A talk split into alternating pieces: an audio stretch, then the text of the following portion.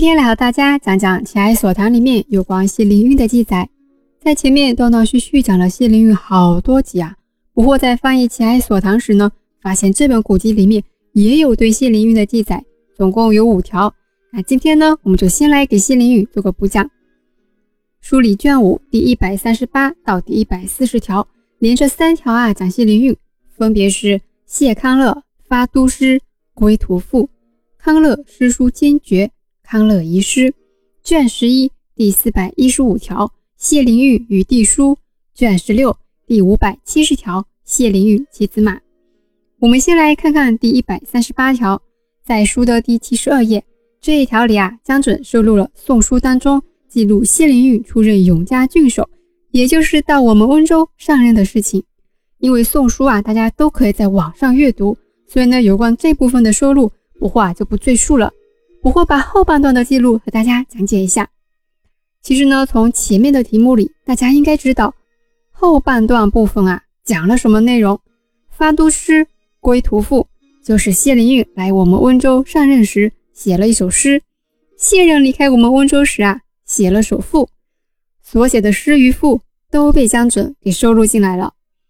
文章末尾呢，江准记录到。李煜在永嘉二年称疾去职，这句话呀，颇有点想法。因为谢灵运他很喜欢温州山水啊，在温州写山水的诗有二十几首。他离开温州却是称病离开，是什么原因需要这么做呢？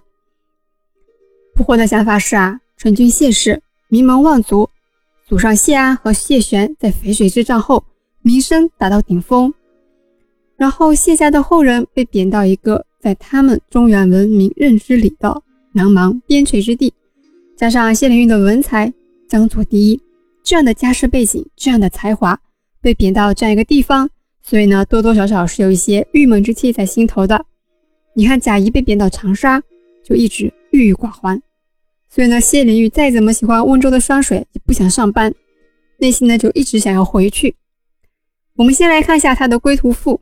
江准没有全部收录进来，他收录了一部分，我给大家念一下：或归期与怨言，或宿念与思乐。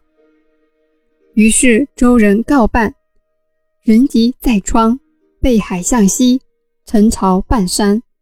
是闽秋之渺节，天际高而雾哀，临春风而飘落，水见月而含辉。发青田之往住，斗白岸之空庭。提渔舟而引流，走缙云之遗迹，仰百里之清潭，见千仞之孤石。哎呀，你这个文采，不画着实爱了。就那么几个字，但是完全勾勒出了一幅江边送行图。顺便呢，还点出了季节秋天。不惑呢，尤其喜爱里面的四个字“背海向西”。这四个字啊，脑子里就完全有了一幅画面，一个人背对着你离开的画面。谢灵运呢，是从温州出发，途经青田、缙云等县，赋里面都有写到。最后到达今天的绍兴上虞。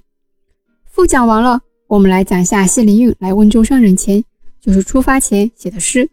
这个诗啊，江准是完整收录的，诗名非常的长，大家来感受一下。诗名为《永初三年七月十六日是郡出发都》。哦，永初呢是宋武帝刘裕的年号。三年就是公元四二二年，谢灵运被贬出京，出任永嘉郡守，也就是今天的温州。我们来看一下诗的内容：数值七郎蜀，李昭变金粟，秋暗成西阴，火敏团朝露。辛苦谁为情？游子直颓暮。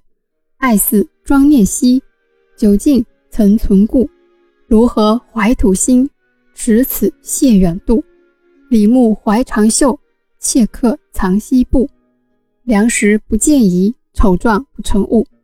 约于一之离，一方早有目。深信修明士，亲蒙应达故。空班赵氏璧，徒乖魏王胡。从来见二季，使得半归路。将穷山海际，永绝赏心物。这首诗啊比较长，比起他自己的归途赋，我想大家应该可以感受到这个诗啊没有赋写的好，赋读着就很顺，赏心悦目。这个诗啊读着不会感觉就很闷啊，有点郁结，也反映了当时谢灵运创作时呢不同的心境。那诗和赋都讲完了，下一期呢，我们来讲一下剩余的记载。喜欢历史的朋友可以关注不惑的公众号“不惑讲历史”，里面有温州通史，也有中国通史，还开设了江南百景图的专栏。公众号里有书单分享，还有各种荆棘书画的优质资源分享。文章里面有不惑自己做的思维导图和高清古籍扫描页等着大家。我们下期见。